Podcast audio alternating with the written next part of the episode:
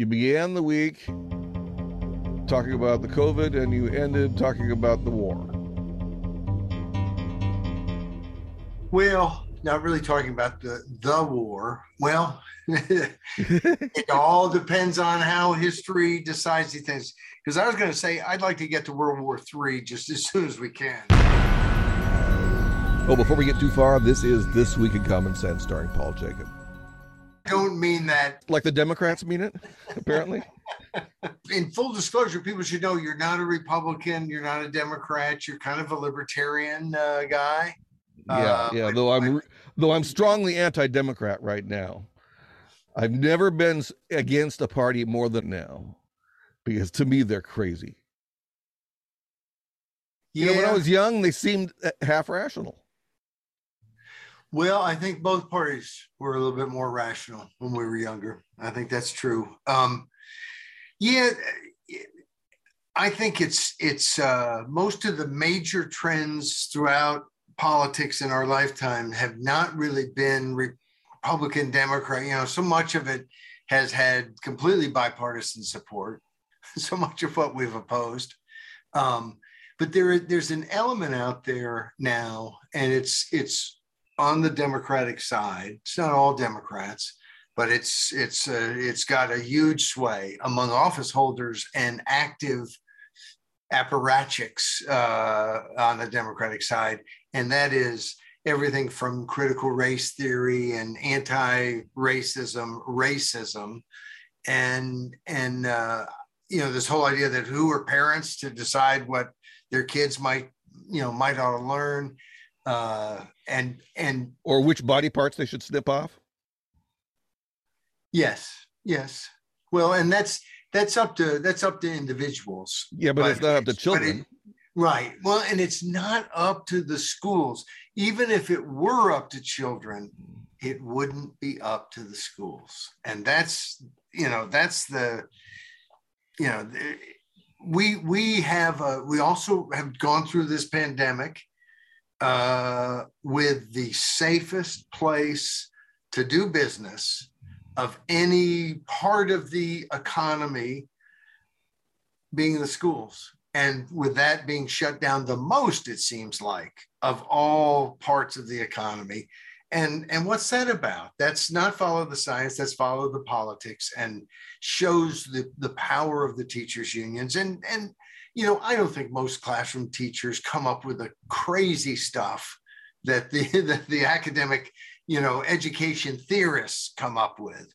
Um, but but it's it's created a, a heck of a backlash. And it's coming uh, interestingly enough from people of all colors uh, white being a color too. And and you know in virginia uh, you had an awful lot of hispanic and asian and black and white parents saying the same thing. What the heck are you trying to do with our kids? We want you know and so it, i think there is some reason to be really scared. I think the other thing is uh, that i sometimes think about all of this at this point is in getting through these scripts to fridays uh, how to avoid world war iii is that we may already be sort of in world war iii and and i'm look i'm a a draft resistor. I'm a lifelong non interventionist when it comes to foreign policy who thinks that we probably are in World War III. And if we don't show a little muscle and a little common sense, could, could end up being in World War III. That the only way to, to stop uh, folks like Putin, but he's, he's not alone uh, Xi Jinping is much more of a threat. And the truth is, part of the reason that they're not as easy to stop as they should be is because the United States of America has, I don't know what the right word would be, but let's say fooled around a lot in stupid things like Afghanistan and, and Iraq and, and so on. And, and, and through, through, you know, going back a century, all over you know creation especially in, in central and south america and and that has created problems. We have not, our foreign policy pretends, of course, to be all about freedom and democracy, and it's not and hasn't been. And that's a problem. And I used to think, well, mm-hmm. it can't be. I mean, it's just never going to be. And maybe, maybe not, not perfectly, certainly. But I have come to the position that right now we have the worst of all possible worlds. We have 67 countries that we've said we will defend you. Uh, and that doesn't include your, uh, uh, Ukraine, although uh, you know we've certainly had a funky treaty to get missiles out of out of uh, Ukraine, where we pledged not to attack them, and Russia pledged not to attack them. And I think even the United the, the United Kingdom pledged not to attack them. And uh, hey, they're two out of three. so maybe some people might argue that the U.S. has, has done things that that you know that were in, interventionist uh, that that they shouldn't have. You know, but but all of these countries, we as Americans ought to know who we're pledged to defend and who we're not pledged to, to, to defend, and we ought to make decisions on that. And frankly, mm-hmm. I advocate let's make a decision that we are going to align with countries that are free. Uh, and we're not going to align ourselves with countries that aren't free. And you could see at some point in history, there's some war, take the World War II. Uh, there's a lot of breathing going on. Oh, sorry. Yeah, all, all of a sudden I started thinking about New Zealand and Australia and whether maybe we should drop them. So, I mean, actually, that was going through my head. You were talking about countries that are free, and I'm thinking maybe it's time to drop the ones that aren't free any longer. Well, uh, you can see, like World War II, we were aligned with with the Soviet Union. Well, uh, in a wartime situation, I could see a situation where you are aligned with some of these people, but not as allies, not as partners in defense. And the reason I suggest that we ought to embrace such alliances, which is kind of libertarians have always argued against alliances. And I think there is a lot of reasons to be skeptical of NATO. They got all the power to do it themselves. They don't really need the United States of America if they'd step up. And and so, you know, I, I am, am not that fond of the NATO alliance. And yet at the same time, historically, it hasn't done so badly. Uh, you know, there haven't been a whole lot of wars, and and Europe's been problematic throughout history. One of the great things about America is it was just kind of you know we were over here and we had oceans separating us from a lot of trouble, uh, maybe separating them from a lot of trouble we might have caused. These alliances make sense where it where you do not want to have one country you know, we we could uh, for and did for decades dominate the world militarily, uh, but it but for what purpose? It didn't seem it had anything to do with keeping people free. I mean, sometimes it did, and that's great, but it it it wasn't really uh, designed to say, hey, we're only going to work with countries that are free. And and i think that's the biggest encouragement you can give countries to to get free. Uh, and and i think when you look at it, you know we don't want to have a europe. We, we wouldn't have liked it had the nazis taken all of europe. And that the only way to trade with europe was kind of to either deal with hitler or or his successor or to somehow sneak around uh, that sort of regime we wouldn't like in Asia. That's a lot of people and a lot of productive uh, capacity. We wouldn't like it to all be controlled by China. I mean, one of the problems in our world today is that China controls a marketplace of 1.4 billion people that people want access to because they can make a bunch of money. I don't blame them, uh, but but it's a real problem if that controls too much of the of of people's decision making. And we've seen it from you know corporations all across the board from google to the nba your piece on friday was about taiwan. And taiwan is now a, a freer more democratic nation than most of the ones that we have huge bases in for instance. And I think the argument from the neocons and the neolibs is that because we've had these relationships with Pakistan and other countries, they've been less tyrannical than they otherwise would be. And that may be the case with Pakistan. I don't really know. I don't know enough pa- about Pakistan, but I do know that our Afghanistan policy was insane and didn't work. Our, our Iraq policy was insane and didn't work. Is Uh, and oh, right, doesn't work. yeah, present, present tense. Uh, and then we have these relationships with countries like Saudi Arabia, which is attacking and been in a massacre war with Yemen for years now. That was given the green light by Obama and the Obama Biden administration. That's very weird. And we know that Libya, America destroyed Libya.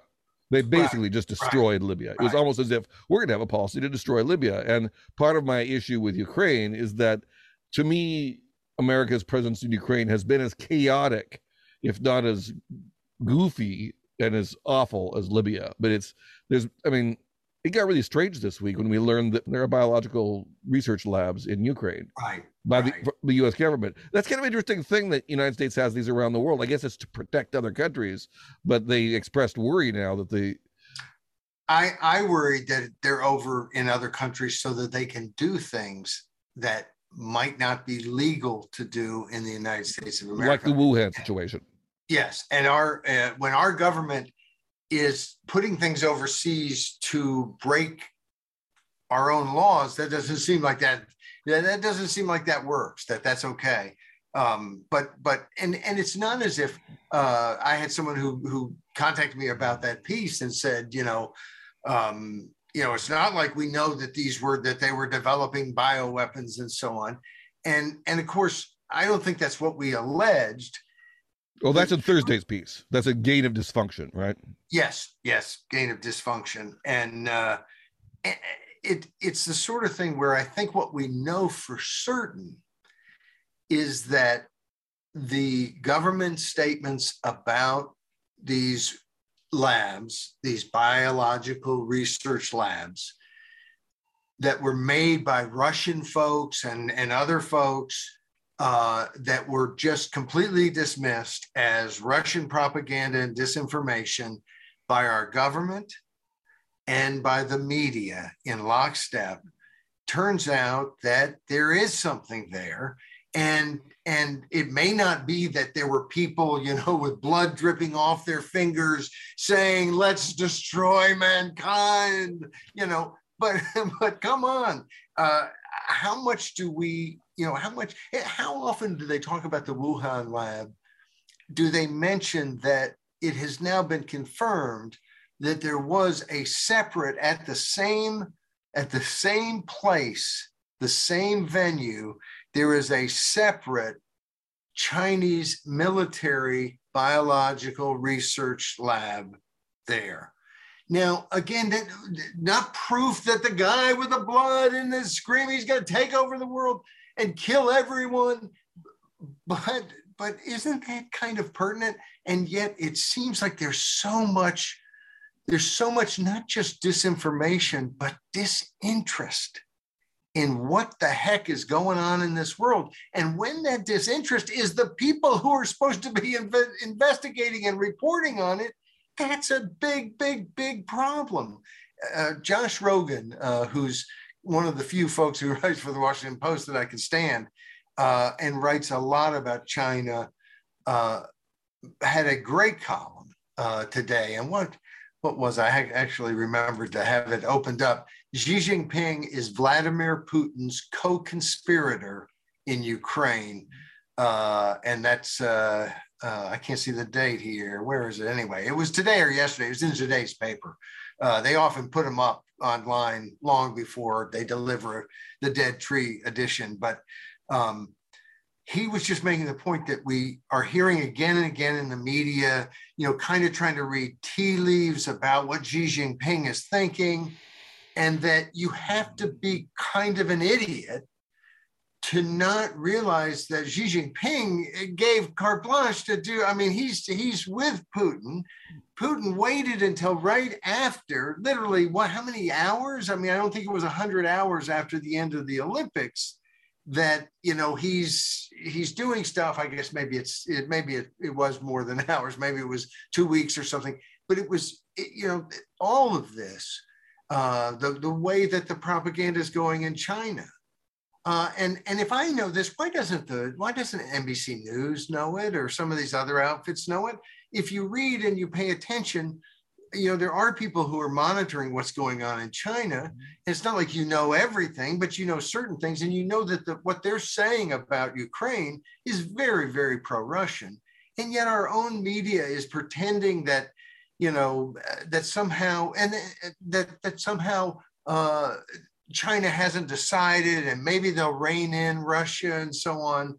Um, these are two authoritarian, really totalitarian. You, you don't give Putin totalitarian status because because Russia's not competent enough to, to really get that.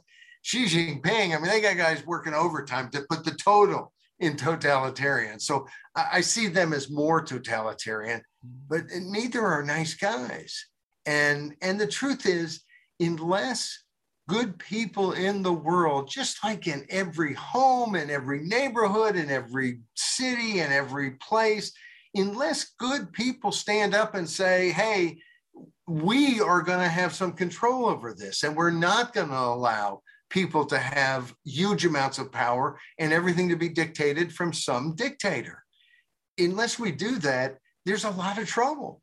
And it's just a matter of, I mean, the US has been strong. We haven't had to worry much about it. But my piece on, on Friday, How to Avoid World War III, uh, was a little bit simplistic, but I think I'm onto something. I suggested we should start doing our homework and push ups. And, and as a country and maybe as individuals, it's not a bad idea in that we've run around for, for decades when we are way beyond others in terms of technology and wealth and other things, and we've promised to de- defend people and help people, and where those people are free people facing some of the things that free people are facing around the world, and Taiwan comes immediately to mind. And it, it came to mind because I had an event where I heard someone, a friend of mine from uh, here in the United States, sent me something saying, I, I hear uh, Taiwan got hit with a blackout. And my first thought was, oh my goodness, uh, that's the sort of thing that might happen with some cyber attack or something right before an invasion or something. And with Ukraine and, you know, people saying, well, you know, this will, this will distract the US and Xi Jinping may use this as the opportunity to invade another country and kill a bunch of people. Uh, you know, because that's how they how they feel unification should be, um, in a great loving embrace uh, of death, and and and so you, you don't know when it's going to come, and it just you know it kind of kind of clarifies the mind a little bit when you think about what could happen and what is the United States going to do. And I think there are a lot of people who believe the United States will slap on sanctions. And I think that, you know, I don't think that's going to quite work with Russia. It's it it looks, I mean, we're just weeks in. It looks like it could have some impact. I mean, these are pretty serious sanctions and so on. It looks like fighting them and firing weapons at them and blowing up their tanks and stuff uh, is very effective. Um, so so uh, that's that's something I would advise. Um, but but I don't I don't know that you can stop them by sanctions. And they're of course getting help from China, which is big help. Uh, and China will get help from Russia if if they were to invade Taiwan. I don't think sh- sanctions is going to hold together a coalition of free people. I mean, Japan is free in a sense that that you know South Korea is, Australia, uh, Taiwan, uh, and and a country like Taiwan coming from a you know being a a uh, colony of Japan where they were actually treated better than they were right after the war when the nationalist Chinese came over and occupied.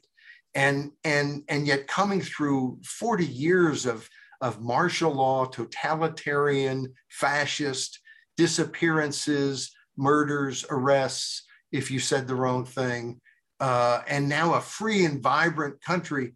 These places, and these are hundreds of millions of people that it seems to me are in the balance. And of course, it's easy to think in the United States, well, well, we're not. Why would we engage? Except I think if they're in the balance, we're in the balance. I mean, if there's if there's nobody to trade with in, in Europe or Asia, it becomes a little bit of a different planet than it used to be. And, and our safety from our economic wealth, from military power, from a citizenry that is that will stand up and say, hey, you can't do that because we believe we have rights, because we have been at the top of the political food chain. I'd like to stay there and I'd like to invite everybody else in the world to come be there too, at the top of the political freedom food chain. And, and I think part of that is to survive this period. Uh, not so much for the United States government to be the reigning government of the world, because that doesn't sound good at all. it's funny how bad that sounds. Doesn't sound good at all. But not for China. Uh, and I'm not even, you know, Russia, I don't think could get very far. I, am I'm, I'm, my, my money's on them not getting very far. Uh, but they're worth worrying about because they'll try. They might try. Um, China, I think, is is a is a different matter, and it's uh, it's the sort of thing where that whole they could tilt things in such a way uh, that we could, that our children, grandchildren, future generations could live in a much different place. We in our, uh, you know, once we ever start getting old, uh, in our golden years, could live in a in a different place. And and part of that would be a little seamless because part of that is the same sort of thought control. What's so frightening to me about China is the degree to which they will gaslight you and control everything that they can possibly control that anyone anywhere in the world can say. And and there's that same impulse not just in the west but in in on my computer in our in our social media conversations. You talk about the tilt. Um well, the tilt's already happened.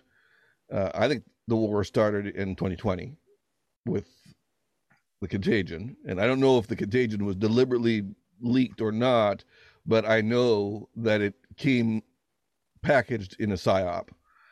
And the psyop, even if it was not intended to turn us into a kind of American version of China, did that. And I know Americans went along with it we're still under a mask mandate in the stupid state I'm living in, and the only reason we're not in it going to be in it next week with a mask mandate is because a bunch of kids that you wrote about in Washougal, Washington, it became yes. it was the kids in Washington State that pretty much ensured that uh, Inslee nixed the orders that on t- tomorrow the mask mandate comes down. Let's just take a second and and thank those kids. Good kids, good yeah. good uh, arguments did the right thing, that's great. Nevertheless, adults went along with a stupid policy for a long time, and they also had lockdowns, and they also hurt the hurt commercial society. And now we're going into inflation, stagflation, and now they're onto this. We have the uh, embargoes, uh, and that's going to hurt Americans. We already I, I, I put, right. put seventy five dollars into my tank yesterday my wife told me that she passed the, there were too many people at the gas pump yesterday. And so she passed it by and that it cost her an extra dime a gallon to uh, wow. go today instead of yesterday. Wow. So it's not, it's not just up high, it's going fast. So I think that we've been at war. We didn't know it. And now China, if it looks like China has helped and nudged Putin to do this thing with Ukraine. And I think it's strategically strategically timed, and I think it's. I think you're probably right. I think that they're preparing for Taiwan and they want to destroy American morale against war pre uh, before they do the Taiwan thing, and the way to do that is destroy our economy and make life miserable for us. And the Democrats, Biden and Harris and the, the, the administration, are more than willing to do it because they're nuts. They're enviro nuts who believe that we shouldn't be doing gas anyway. And why don't you take a Tesla and an Uber uh, or something? And why are you why do you demand having a car? That's they all believe this kind of nonsense. Yes. You heard, you heard yes. Stephen and, Colbert with his insane uh, desire to have higher gas prices because after all he could just have a Tesla or whatever the heck he said. That was a that's that's a, an amazingly Marie Antoinette kind of moment. I don't remember who it was, but somebody said something to the effect of why don't they just get a Tesla? And it's right. you know it's it's a little pricey for some of us. And um, it's also had, not a solution because it doesn't reduce one's costs. That's yeah, that's the other thing. All of this is pretend. It's feel good virtue signaling environmentalism, not like we don't really want to save the planet. We just want to feel like we save the planet. Oh, yeah. As, it, as it's going down. Um, we had a piece, production, It's a Gas, uh, this week where we we mentioned Elon Musk, who, you know, is, is building Teslas and uh, and came out and said, I'm going to paraphrase, drill baby drill. Um, said, you know, it may not help my business, but you know, we need more gas. And the truth is, this the Keystone Pipeline to cancel that. Uh, you can't just say we're going to cancel all the, the, the entire future. We're never going to have gas again. None of it makes sense, but especially when you are in a world that is on the edge as much as it is. And I will submit to you that we have this huge dangerous 1.4 billion person country that regularly threatens to invade another country 80 miles across the Taiwan Strait, that country being the Republic of China, Taiwan, that produces over 90% of the advanced computer chips. Now, if, if the US and, and of course Taiwan jo- joined in, in saying to Russia, we're not sending you computer chips. We're not sending you stuff.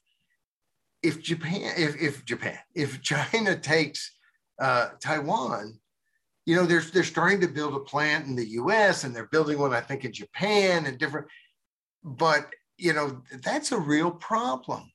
And and it seems to me we ought to that's it's about doing some push-ups and deciding, you know what, maybe we need to be able to have engines where when you turn the key, it fires and it goes and it actually takes someone somewhere. And when you're when you have airplanes that go at you know whatever Mach, it's kind of important that there's the fuel to let them go. This is shooting ourselves constantly in the foot and the head. And the Keystone Pipeline, before any of this happened, on day one, this is how stupid. On day one, the great virtue signaling was I'm going to wreck the future of our economy on purpose. That was Biden's getting, you know, canceling the Keystone Pipeline. And of course, he also, and this doesn't get brought up very much, but I suspect if it had happened years ago when uh, that Trump guy was in, it would have gotten brought up had he done the same thing. He would have been, you know, a, a pawn of Putin. But what else did did uh, Biden do coming into office? He said Nord Stream uh, uh, two can go ahead, go ahead and pump that natural gas right into uh, Europe. Europe and you know it's great that Europe's going to be a client uh, of Russia for uh, for all their energy needs. Now all of a sudden it's canceled. But you know, th- the writing was on the wall with all these things. And I think um, if if I were to say when World War II started, two, I'm, I'm talking about two. A lot of people would say, you know, Poland. Uh, in the U.S., they might say Pearl Harbor. That's awfully late. Uh, I think it was September of 31 when uh, Japan moved into Man- Manchuria. And I wonder if they wouldn't say 20 years from now, if if this does become something horrible, uh, more horrible, a, a, world war, that it started with Crimea. Um, but these are these are, you know, it, it seems to me that a world in which countries like Ukraine are free is is a big deal and and for Russia which I don't think is capable of causing much more damage but the fact that they're there I mean they're a bad actor it seems like to me everywhere they go. And of course I, I think some people could could point to the US being a bad actor certain places not quite as bad. But I think that the, the two front nature like through, throughout uh, uh, you know really since World War II there's always been talk of this United States being able to fight two wars, uh, and you know one in Asia and one in Europe, and and I I think that's insanity. And the only the thing that gives me I think the most hope about the world kind of making it through this is the fact that uh, all kind of the EU countries have kind of stepped up with Ukraine it seems to me that there's much more unity about that than, than I expected. In Asia, Japan and South Korea and Australia and some of the other countries, the Philippines, standing up and going, Hey, you agreed to defend us against China. Look what they're doing. And, and uh, they realize if they don't stand up, it's going to be a different type of world. And that's the best thing going because, you know, the US as superpower bull, uh, running around the world fighting the Chinese with one hand and the Russians with the other is a dead U.S. and uh, and we need all these other countries, and frankly, they need us. And and they recognize that. You know, the Japanese aren't aren't dumb. The Taiwanese aren't dumb. Uh, South Koreans they realize, you know, without us, they're in a lot of trouble. And and so I think there's some mutual benefit that could be had there. Uh, but it all it all comes down to the U.S. being strong, and that's not just militarily; it's also strong economically, which is something we're not. We're definitely not strong, uh, and we're not strong spiritually and morally. I think that American is a broken people. Americans are broken, and they've been broken for a while, and they got worse. And I think it's it's. Uh, I hope we can recover. I, I guess I hope we could recover. I don't really put much stock in it, America's recovery, because I don't see any. I don't see people really recovering much. But I could be wrong. All I see is a lot of people going along with a lot of BS, and like like the BS you talked about on Monday. Uh, for a long time, right? The, the they just ignore story. Yeah, it's, it's it's just an astounding thing. This is just huge, and and that's the uh, Dr. John Campbell uh, has has done a number of videos on on medical issues, and uh, you know this from the very beginning. Kind of, you know, you maybe it was because Trump mentioned it, so it had to be bad. Uh, but it turns out that it looks like ivermectin is pretty effective. Uh, Dr. Campbell, who I watch fairly regularly on YouTube for the last year, he's basically just going on what information he gets. So he's changed his mind on a number of subjects. And after this piece that you wrote about, this piece on um, ivermectin and the recent studies on that, there was a, especially one in Brazil. That's right. It was the Brazil one that was impressive. Is that yes? Right? It was like uh, uh, you know seventy percent of people had improvement. Yeah, but after that, he looked at the Pfizer. He looked at he looked at the the, the, the Pfizer dump of information recently, and uh, he's he's even more aghast at just how manipulated people have been regarding information they don't get information they don't want information that is the certainly the the, the major media isn't covering the story of this pfizer dump for instance this right. pfizer, this dump of right. pfizer which came out from a foia request if it weren't for freedom of information act laws we wouldn't have this information and the fda was just fine or was the nih was just fine with letting this come out only 75 years from now. Yeah. Yeah. They wanted to treat Pfizer uh, mRNA technology like they treated JFK's assassination. that's that's precisely Which still isn't all open. still not all over. Just so people know, if you go to this is just huge uh, at thisiscommonsense.org. On this piece, you also have enough information about these two studies to go look them up for yourself I just read stories every day where there are huge unanswered questions, so little information given. And I find people so interested in that information.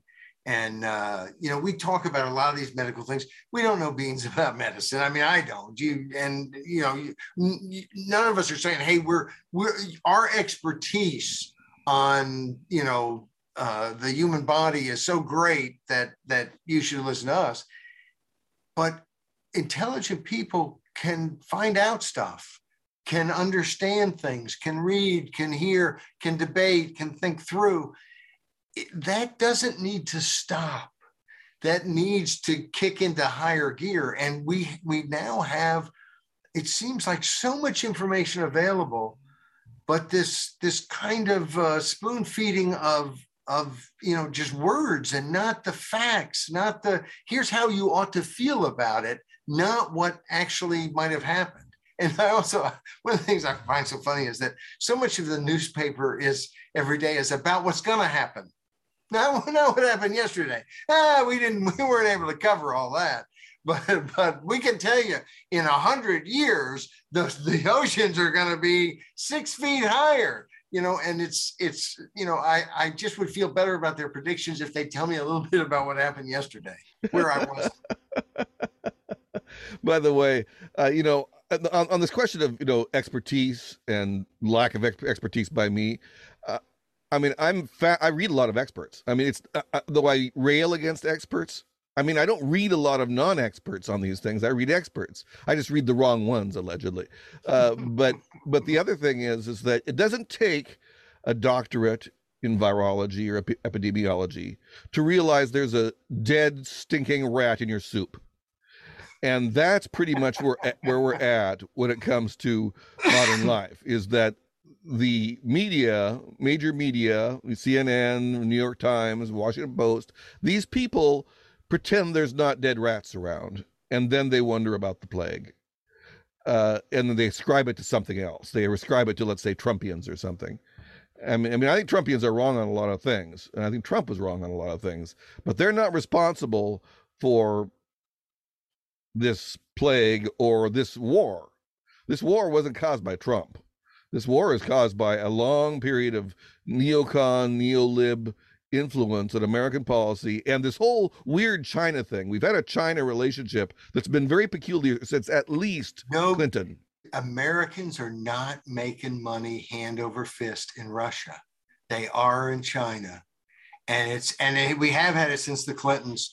Uh, uh, we had Tiananmen Square, and then as if we didn't skip a beat, and we being the elite American government, the deep state and the deep political crap. Uh, Clinton, George W., Obama, eh, eh, you know, it's just it's just eight years after eight years after eight years of whatever, you know, whatever the Chinese won't be mad at us for. We they get to rule the roost, and uh, and and it has been a a, sleep at the switch. Um, no no sense of the danger and um, I, I, don't know i, I kind of think that uh, that uh, trump was you know I, I don't know that he you know that he sees it at all the way that that i see it uh, I think you know because I, I don't I don't look at China and say oh they're stealing our jobs. Um, I think all the problem on that on that part, uh, that side of the ledger is on our side. Um, but I do see them stealing everything else that's not not tied down, and uh, and I do see them as just hugely dangerous. And I think that uh, Trump standing up to them on trade got uh, got some things going, and I think that this uh, this COVID this pandemic is just just showed so many people around the world that you can't quite trust China. Even as our media was bending over backwards to pretend none of it was China's fault. And even to this day, um, you know, I've used the term China Nazis a lot because I we've we've had this discussion probably on six or eight podcasts, but uh, but anyway, uh, because I I, I think they're not communists. I think they're Nazis. And I think it's important for people to recognize what they are because that's how you figure out what they're going to do next. And, uh, and that's the term that I heard in Hong Kong. That's what they call them.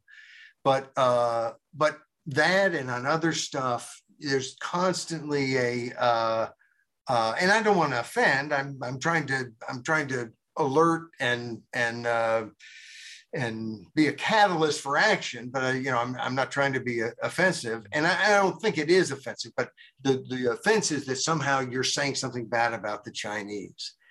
And look, uh, uh, I don't like Putin, and I don't like Russia, meaning the Russian government.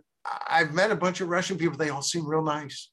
Uh, I haven't been anywhere where I mean, I've, I've met people I didn't think were very nice, but I've I've, no, I've not noticed any countries where that seems to be any more than any other countries uh, in, in any like serious way. And, and it, it just seems to me that, uh, well, I'm to lose my train of thought where I was headed with that. Well, you've covered four pieces that you wrote at thisiscommonsense.org this week. There's a fifth one. Yes, there is. Do you want to talk about that? We should just quickly. Uh, the politicians and the uh, and the uh, special interest in Michigan don't deserve more than a few words. Uh, it's very simple. They have a new scam in Michigan where they are going to make term limits shorter, and they're going to make them shorter and tougher while they allow people to serve a lot longer. And what they're doing is basically you can only serve six years in the House, eight years in the Senate, in Michigan, and then that's over. Uh, very few people serve both 14 years. That's very rare. It's partly because the House is three times the size of the Senate. So there's not there's not Senate seats for all those people to go to. Michigan has the most competitive elections in the country. Anytime you look at term limits. What are you trying to do? You're trying to create more competitive elections where they've got to listen to the voters because they're in a competitive election. And term limits has done that in Michigan like nothing else. And yet you never hear anything about that. What you hear is let's make them tougher when it's a scam. And what will happen if they, what they're going to do is have a uh, 12 year overall limit. And what that means is you get elected to the House and you stay in the House for 12 years. Or you get elected to the Senate, you stay in the Senate for 12 years. So that's a doubling for the House. And a 50% increase in the Senate. And that's and that's what happens is that currently every once in a while, and I don't know what the exact numbers are. Uh, I know I'm on the, the, board of U.S. term limits, and and uh, they're looking, they're doing a little analysis to see, you know, what percentage. But I know years ago uh, we did some analysis in California. I think it was 8%, uh, eight out of 100, one out of, you know, uh, what is that? One out of 12 and a half uh, uh, would, would serve the full time. Everyone else was serving much less. The average tenure in the House now in Michigan is like four or five years. Uh, in the Senate, four or five years, or maybe it's three or four in the House, four or five in the Senate.